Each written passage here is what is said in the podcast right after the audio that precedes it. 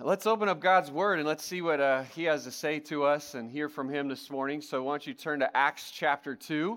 Uh, we're studying through that uh, book together, and uh, we're going probably as, at a pace that you would uh, suspect. Um, and uh, we've hit an important part on the church, and I thought it would be even more important to slow down a little bit, considering the fact that we come here every week. We should probably know what we're getting into and uh, we should probably know what God has to say about that. So we are going to slow down here and, and be able to take uh, this section um, as, as closely and as in depth as we can and, and set a foundation for us as a church moving forward.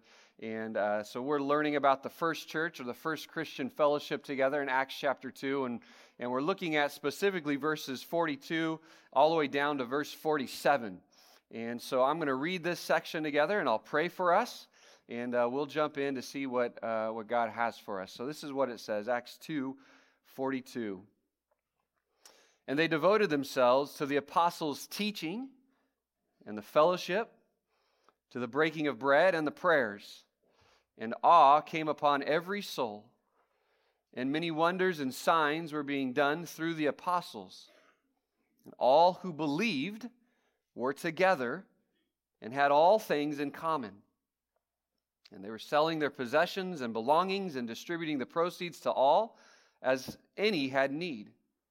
And day by day, attending the temple together and breaking bread in their homes, they received their food with glad and generous hearts, praising God and having favor with all the people.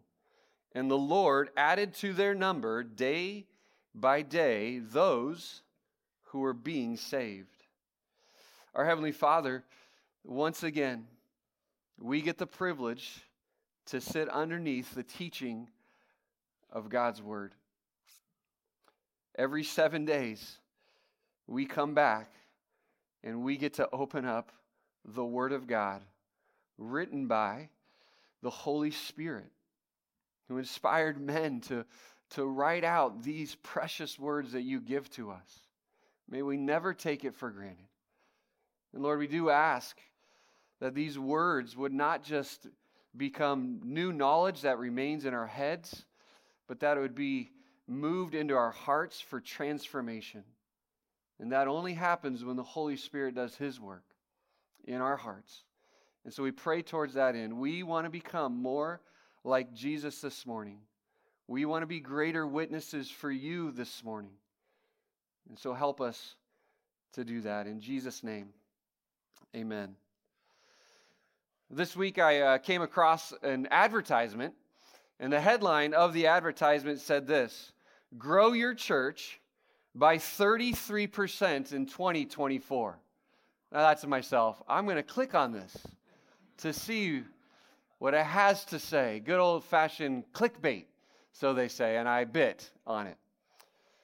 And I read the first couple things that this person said would be good for the church to grow at 33%. I don't know where they came up with 33%, but uh, this is what they say. And the first thing they said was this is that the leadership needs to consult AI, Chat GPT, to help with illustrations, videos, breaks or bumpers and sermons, marketing, and small group discussion questions. Just so you know, I've never ever used chat. It scares me. I've never used, I don't even know where to find this guy. How do you chat with Chat GPT? I have no idea. Is that the same as AI? I, I just don't know. Secondly, it said this you need to incorporate mass text messaging with your church. So I thought to myself, great, I'll do a, a, massive text with three to 400 people, and we'll kick out anybody who doesn't have an iPhone. Everybody doesn't have an iPhone just got offended. We're not going to do that. We're not going to consult a machine for how to grow the church. We're not going to do massive text messaging to grow the church. I read that and then I went to Acts chapter 2 and read verses 42 down to verse 47 of what the early church did, and they never sat down and said, Hey, what do we need to do to grow our church by 33% this year? They never sat down and said, Hey, we've got to increase attendance. We, got to do something. Things aren't going so well right now. I, uh, we we got to do something, or things are going well. We, we, we got to stay ahead of the game. We got to stay ahead of the culture. What do we need to do? We got to start getting creative. Let's spend our, our days thinking creatively so that we can always stay ahead and we can always be ahead. Let's have a think tank on how to get unbelievers into the church. That, that's not at all what the early church had in mind. In fact, the early church didn't even have a strategy for growth. They didn't have a five step plan to bring more unbelievers into the church. In fact, the only thing that Jesus said to them, if you remember all the way back in Acts 1, the only thing that Jesus said to them was to do this just wait. Just wait. And the Holy Spirit's going to come. And when the Holy Spirit comes, you will be a witness from Jerusalem to, to Judea and to the ends of the earth. He never said to them, after the Holy Spirit comes, this is what you need to do.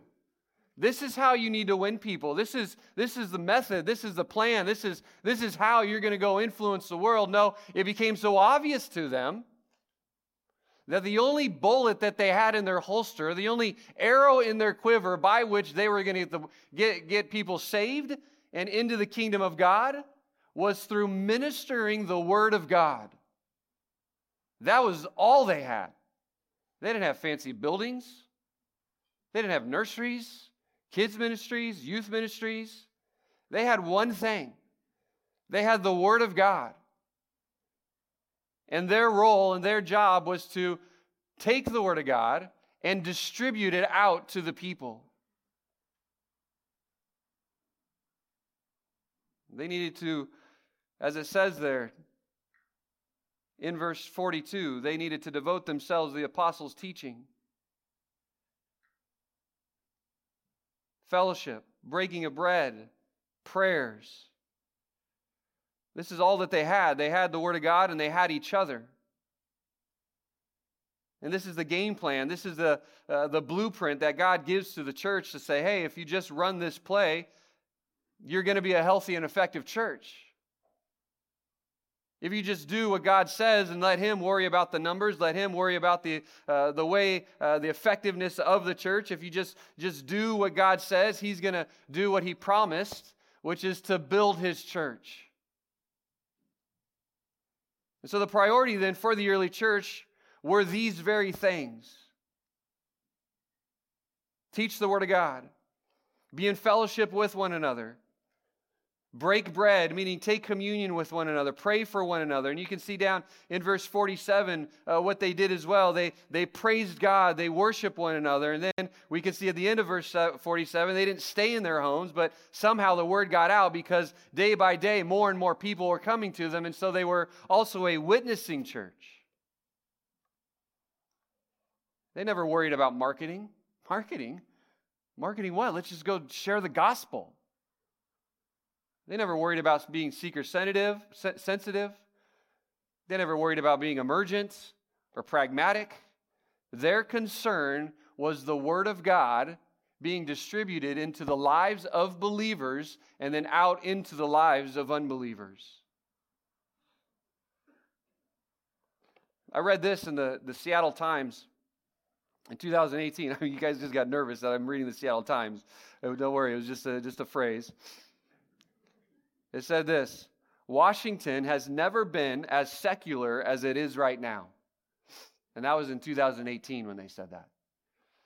We could say that every year, right? In 2019, in 2020, in 2021. It's never been more secular than it has ever been than it is right now. So, what does the church do?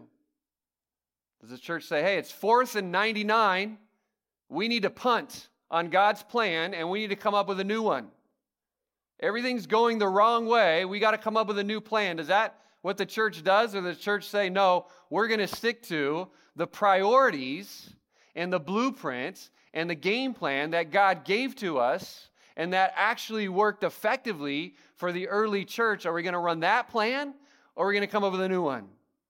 And I believe this, church, if we would just stick to God's plan for how the church should run, if we would just stick to God's plan for, for how a church is to be healthy and effective, I believe that God is going to bless the church.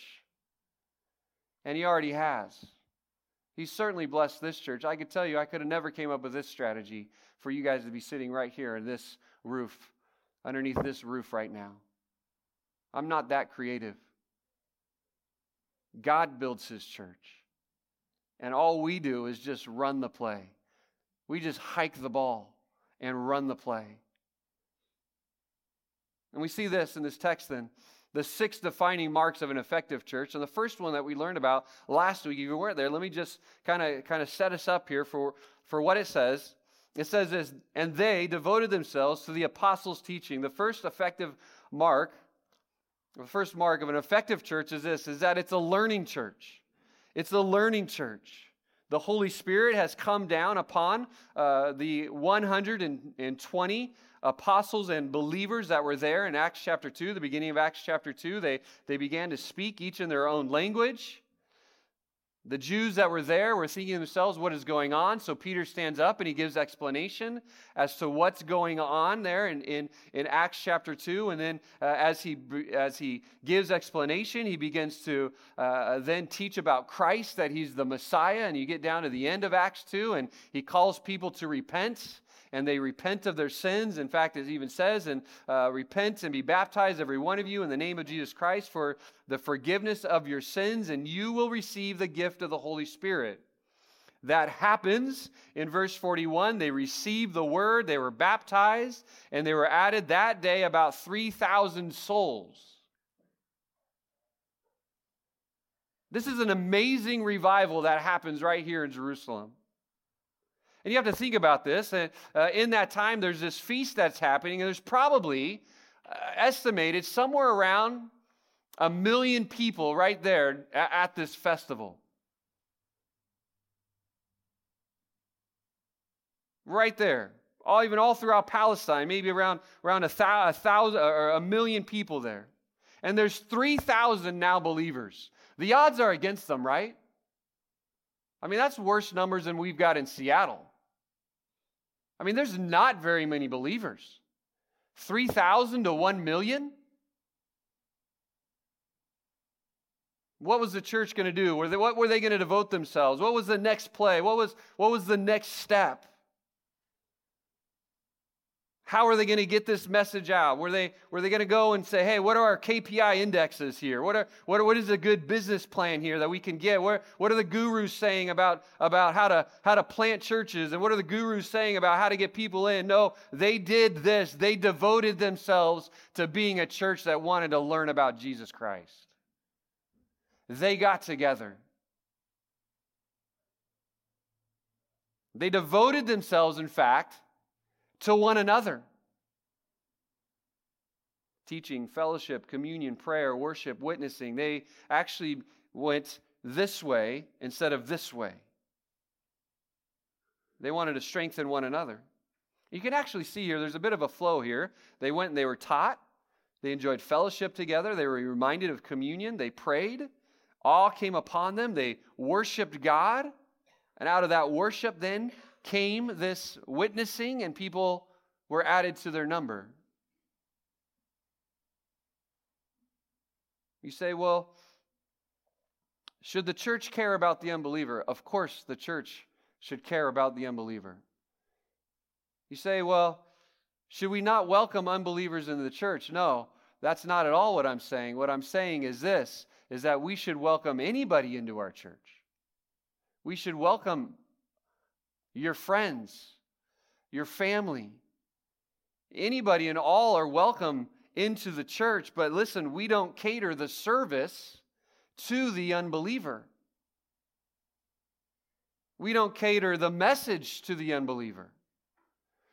The church is for believers. In fact, we see it there a number of times or we're reminded over and over and over again. They were devoted. Who were they? Those who were those who were, were saved and those who received the Holy Spirit. In verse 44, and all who believed had all things in common. The church is designed for the believer, yet we welcome people into what we're doing. And they walk in here and they go, wow, this place is different. This place is unique. This place is special. This place isn't actually like the world.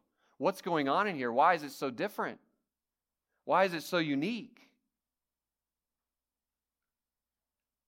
So, this church was a, a learning church. Secondly, we saw this that this church was a communion taking church. And we, we did, we, we jumped ahead to the communion taking because last week we were able to even do that, uh, have communion together for those of you who are here. And so we began to understand why communion was so important to the early church. Because the grace of God is extended to believers just in the, the taking of uh, the bread and taking of, of the cup together. It reminds us of our unity with Christ and our union uh, with one another. That the presence of the Lord is, is unique when the church family takes communion together. Which leads us then, thirdly, to this. Another defining mark of an effective church is this is that it's a mutually caring church. A mutually caring church. Look at what it says. They devoted themselves to the apostles' teaching and, what does it say? The fellowship. The fellowship. When the early church came together, they were serious about the kind of community and the kinds of relationships they would have with one another. It tells us exactly the, the nature of this community of believers that came together. And, and the word that's chosen here is the word fellowship. The word fellowship is kind of a, it feels like an archaic word a little bit. Right? Nobody says, hey, you guys want to just have some fellowship on Friday night?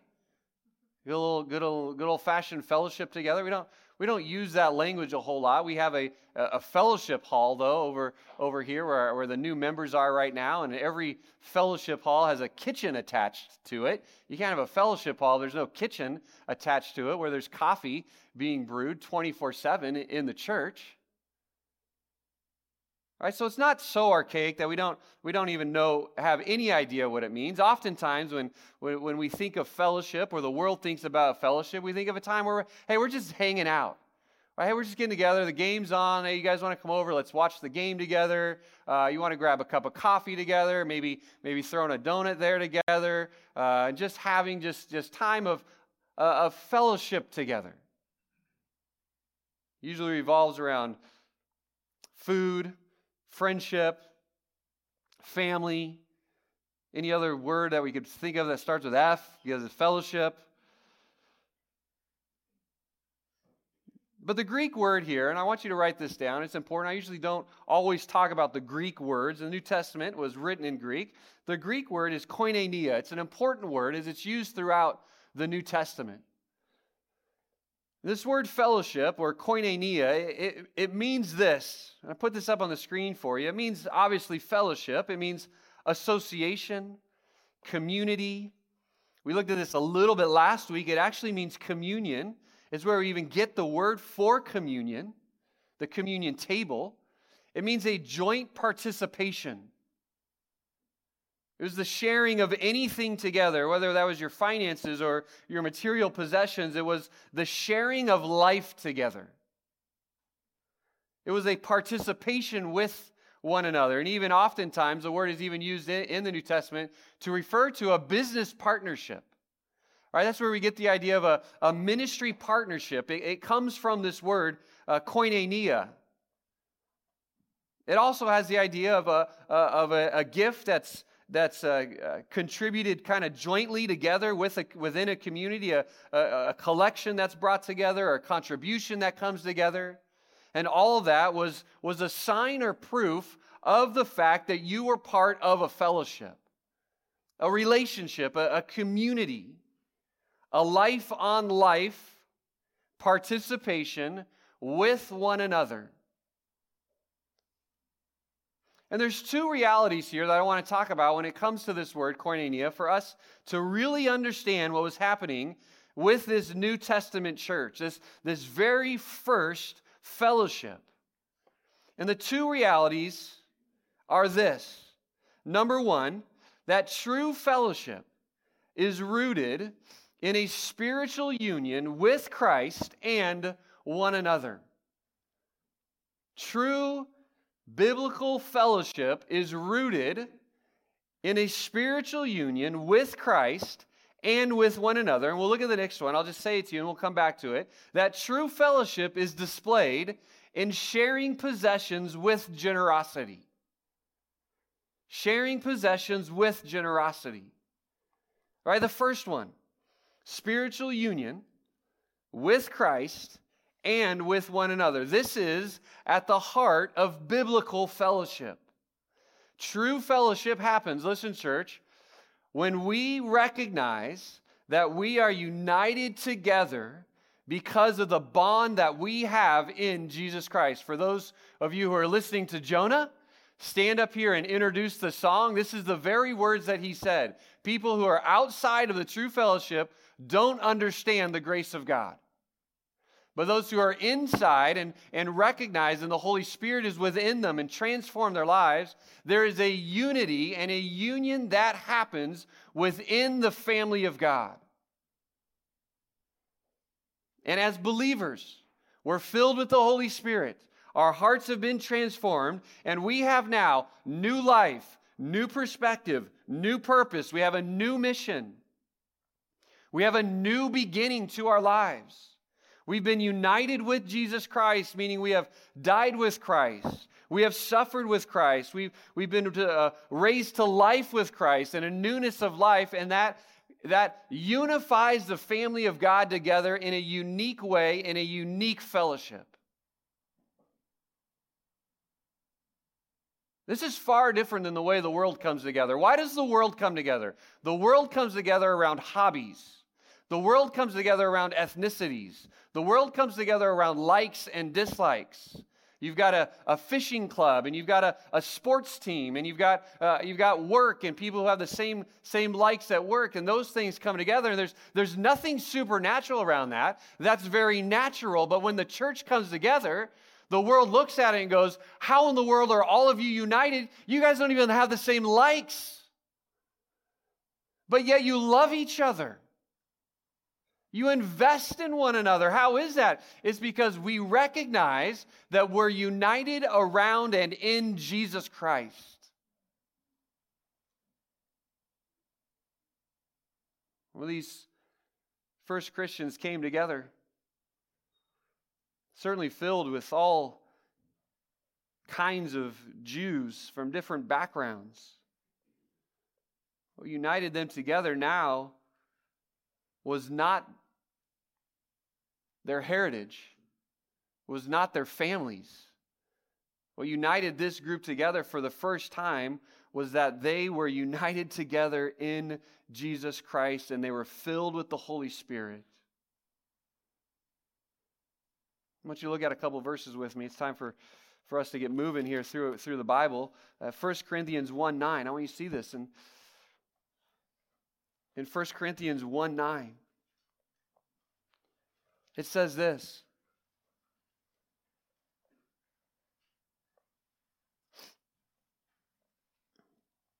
It says very simply God is faithful. God is faithful by whom you were called into the fellowship of his Son, Jesus Christ our Lord. You have been called into this fellowship. In Galatians, chapter 2 in verse 20. It says this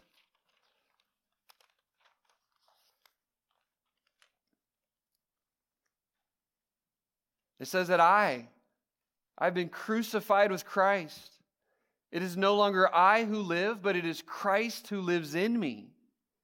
And the life I now live in the flesh, I live by faith in the Son of God who loved me and gave himself for me. This is, a, this is an amazing verse on the union we have with Christ because it's no longer my life, it is now Christ's life within me.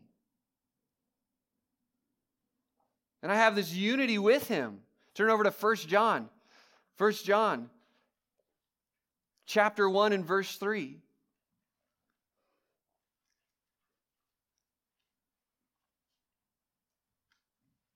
First John 1 and in verse 1 it says that which was from the beginning, and which we have heard, which we have seen with our eyes, which we looked upon and have touched with our hands concerning the word of life, the, the life was made manifest, and we have seen it and testify to it and proclaim to you the eternal life which was with the Father and was made manifest to us. That which we have seen and heard, we proclaim to you. Here it is, so that you too may have fellowship with us. And indeed, our fellowship is with the Father and with His Son, Jesus Christ. And we are writing these things so that our joy may be complete. What is He saying? He's saying this that the church is supernaturally united and in fellowship with one another because of Jesus Christ. And we share in that. And we have fellowship then with one another because of our common commitment and our common love with Jesus Christ. He drives us, He motivates us. And so when we look around the room, and even in this room, we look around the room, this is what we recognize that we share the same Lord Jesus, that we share the same guide for life, that we share the same love for God. We share the same desire to worship Him. We share the same struggles. We share the same victories. We share the same job of living for Him. We share the same joy of communicating the gospel. We share the same mission to evangelize the lost. We share the same purpose to give God the glory. We share the same joy from Christ. We share the same love for Christ. We share the same Spirit of God. We share the same brotherhood and sisterhood. We share the same spiritual family.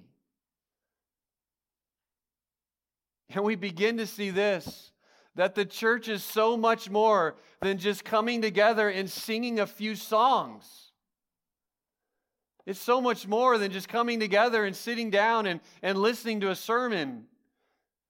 It's so much more than just coming together and serving. Yes, it's all those things, but more than that, at the deep level, we share in so much more than we recognize because of our unity in Jesus Christ.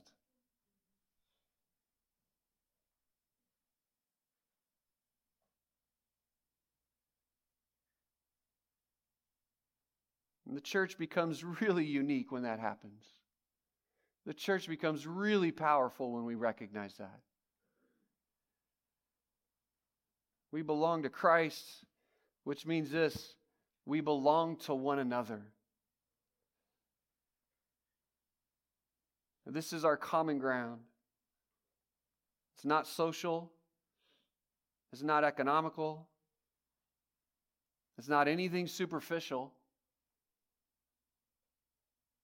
We're united because of Christ.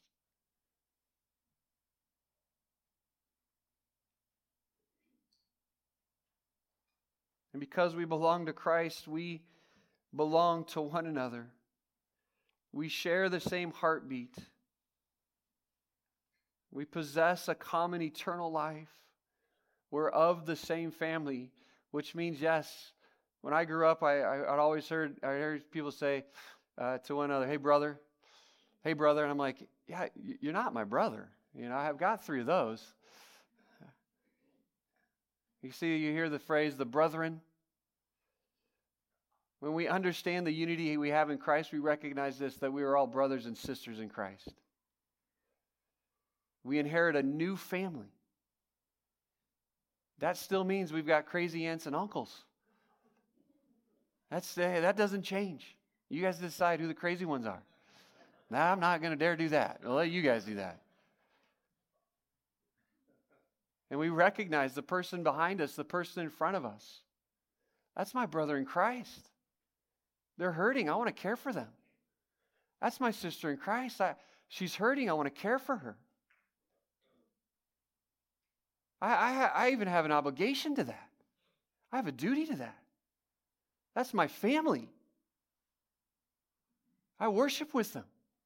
They've committed themselves to Christ and to this, this local family. And, and the Bible says that we're all, we're all members of, of one body.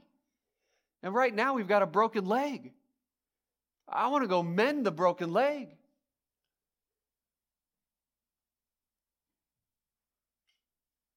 And Christian fellowship then takes on such a, a deeper level than, than just hanging out together and talking shop.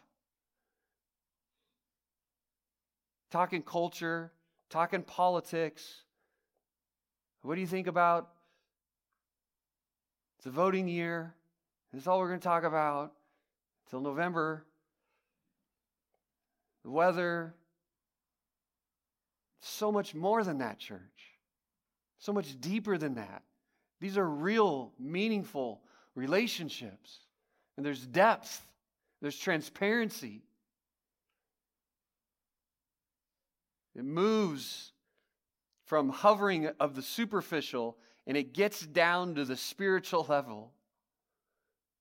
And we recognize that we're united around Christ, and out of that, we recognize then that there should be no selfish ambition, there should be no envy, there should be no jealousy, but a mutual care for one another. I love you simply because we have a commonality in Jesus Christ.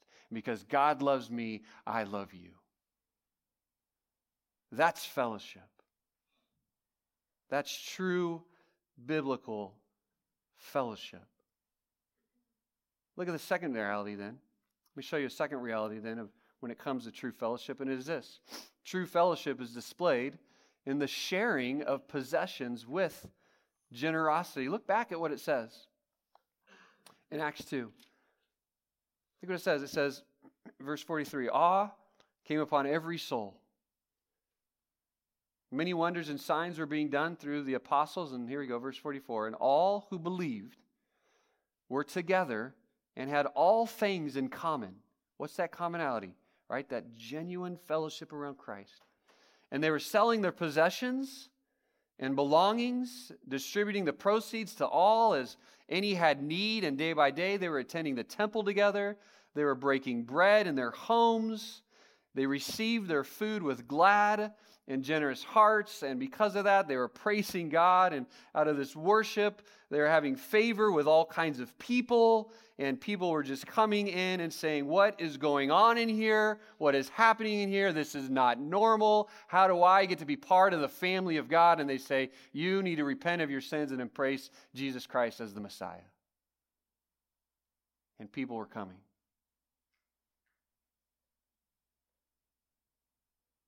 United around the same things the love for one another, seeing one another as brothers and sisters in Christ. What did they do? They, they started offering to them their lives, and, and by lives, they were starting to offer to them their material possessions, wherever there was a need. They're willing to say, Hey, I've got enough, I've got excess. How can I help somebody else? They did this with generosity. They did this gladly. They did this, they did this happily. Well, whenever there was a Christian in need, they, they said, Hey, here, here, here's some help. I can help you. I can help one another. I, I want to help you. You're on the same mission that I'm on. We're pursuing the same things, and, and you're in need, and I've got more than I need. Let me help you out. Jerry Bridges, in a, in a book, uh, it's, it's one of his lesser known books. Those of you who like Jerry Bridges, it, it's called The Crisis of Caring. And I, and I like Jerry Bridges, just so you know. He says this fellowship denotes primarily a community relationship of all believers. It should not surprise us that one of the principal means of expressing that relationship is through sharing our material goods with those in need.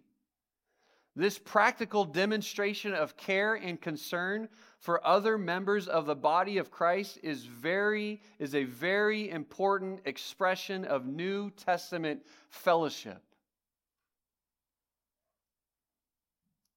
What are you saying? What did they do? They shared. That's what it comes down to. They, they mutually cared by sharing with one another. Look at this verse in Romans 15 verse 20, 26 and 27, it says this, and I've got a couple here. I just want us to see this biblically, this principle. It says, For Macedonia and Achaia have been pleased to make some contribution for the poor among the saints at Jerusalem. Here it is. For they were pleased to do it. And indeed, they owe it to them. For if the Gentiles have come to share in their spiritual blessings, they got also to be of service to them in material blessings. 2 Corinthians 8, verses 1 to 4, it says this We want you to know, brothers, about the grace of God that has been given among the churches of Macedonia. For in a severe test of affliction, their abundance of joy and their extreme poverty have overflowed in a wealth of generosity. Their extreme poverty have overflowed in a wealth of generosity on their part. For they gave according to, these to their means, as I can testify, and beyond their means. Of their own accord, look at this, begging us earnestly for the favor of taking part in the relief of the saints. They were begging the leaders, can we please give? Can we please meet needs? I want to be that guy that meets needs. We want to be the church that meets needs. That was the heart of fellowship. They wanted to meet the needs and take part of relief in the saints. And this is with what? Those who had extreme poverty. They still wanted to be generous. 2 Corinthians 9:13 it says by their approval of this service they will glorify God because of your submission that comes from your confession of the gospel of Christ and the generosity of your contribution for them and for all others. What was the New Testament church doing? How did they p- display this incredible fellowship and love for one another?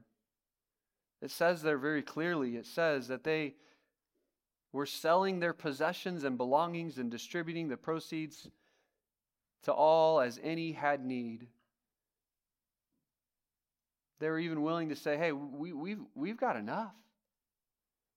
I, I'm willing to, to sell this off for the, for the gospel to expand. I, I've been blessed beyond what I need, and there's a need at the church. There's, there's a need with some families. I, I want to meet that need. In fact, Pastor, would you let me know so I can help people? I want to be that family.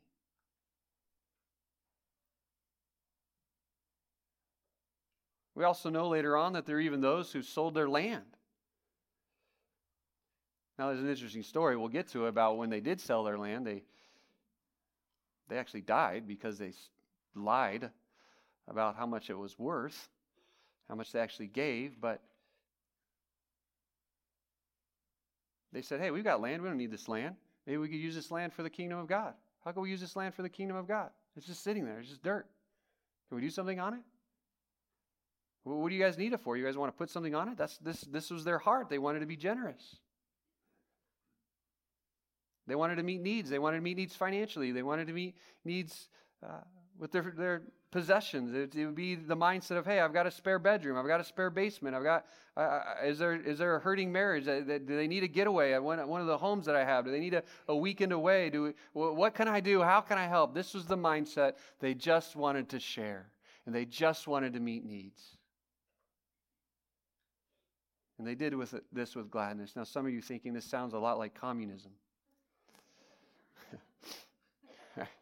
right? Is this communism?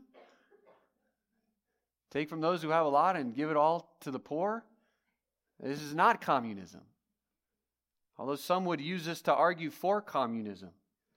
Here's the difference they did it freely, and they did it generously. They were not compelled to do it. There was nobody standing over them with a gun and said, Hey, you've got to do this.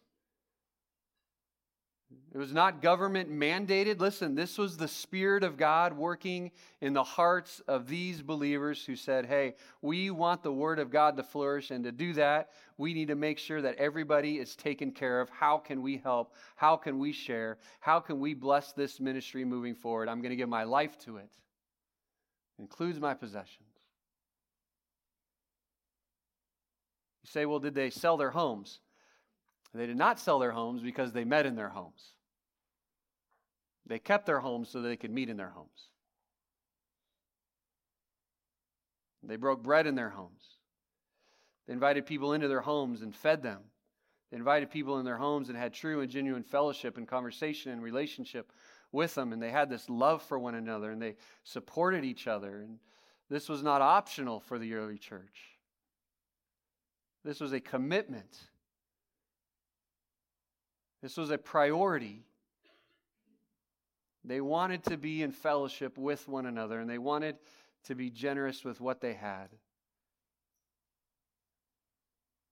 In church, we need to recognize this that fellowship is not a spiritual luxury, it's not optional for the church. This is who we are, and this is what we do.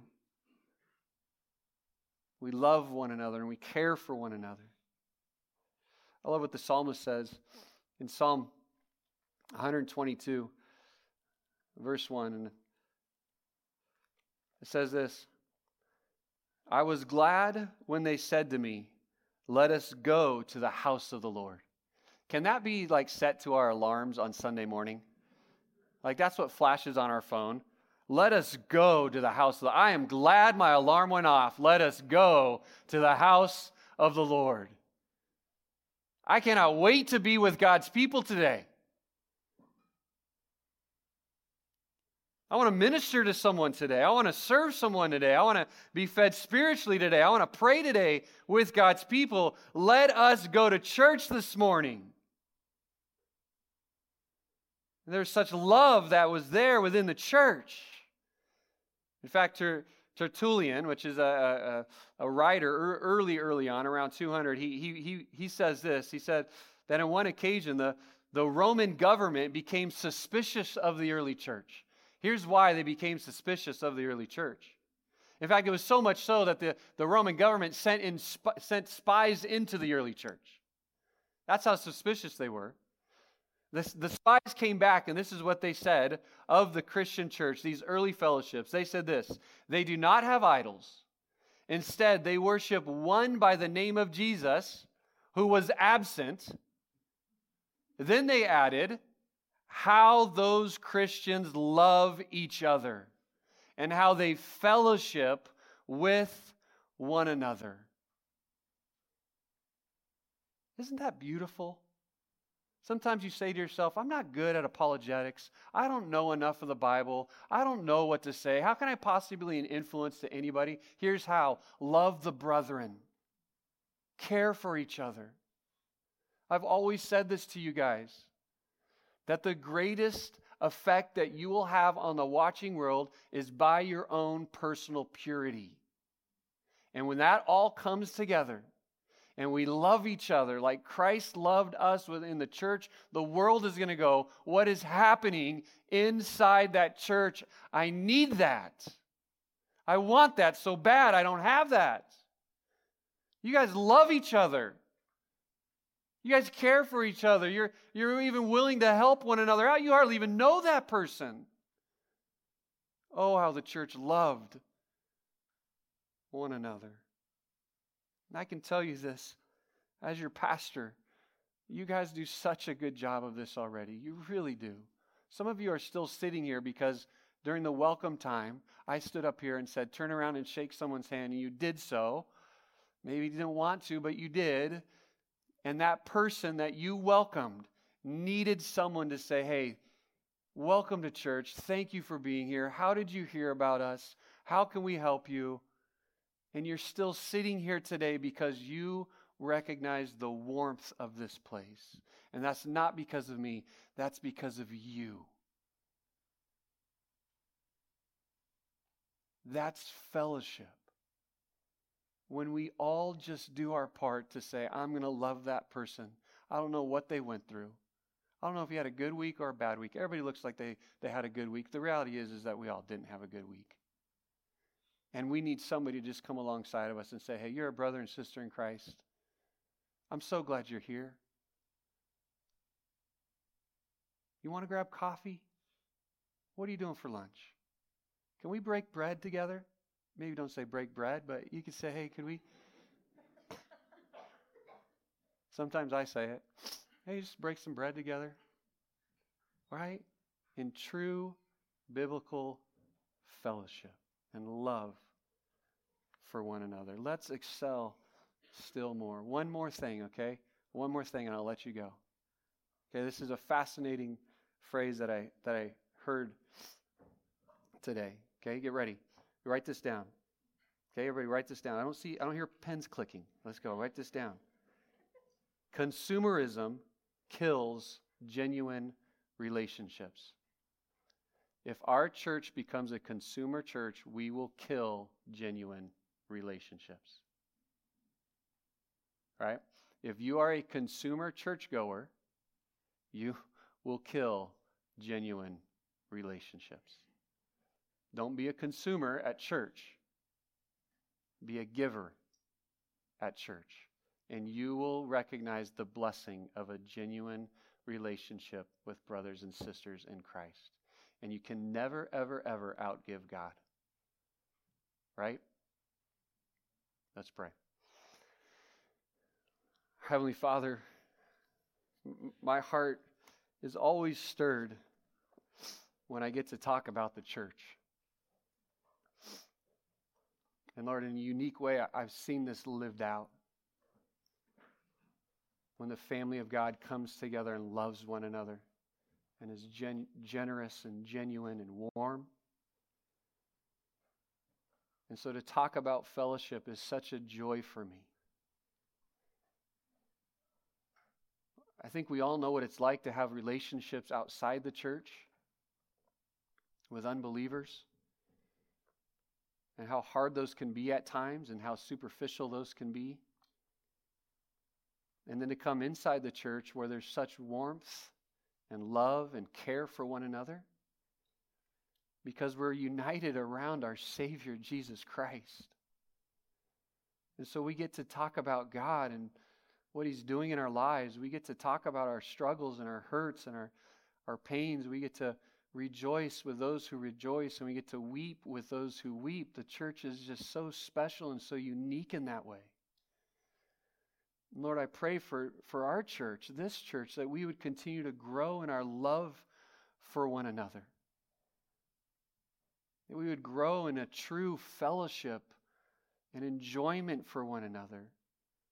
That we'd be willing to make sacrifices and, and be willing to, to share with generosity our homes, our lives, financially. Reminding ourselves that we can never outgive you. And the blessing and the joy that comes from that, we get to feel that on a weekly basis. And may we be saddened right now because we have to leave, but so excited that we get to come back next week to be in the house of the Lord, worshiping and singing songs and learning about you and encouraging one another and not being a consumer, but a giver to the church. And would you bless us for that? In Jesus' name, amen.